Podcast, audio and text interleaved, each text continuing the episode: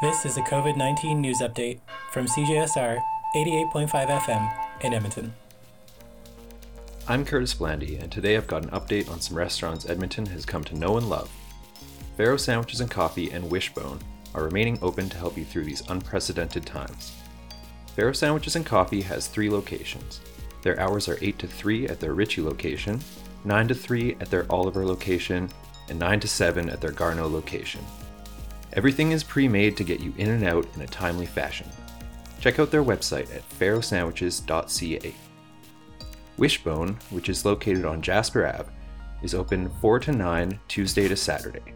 They serve highly elevated pub grub with premium wine and craft beer options. Go to eatwishbone.ca slash takeout for their full takeout menu.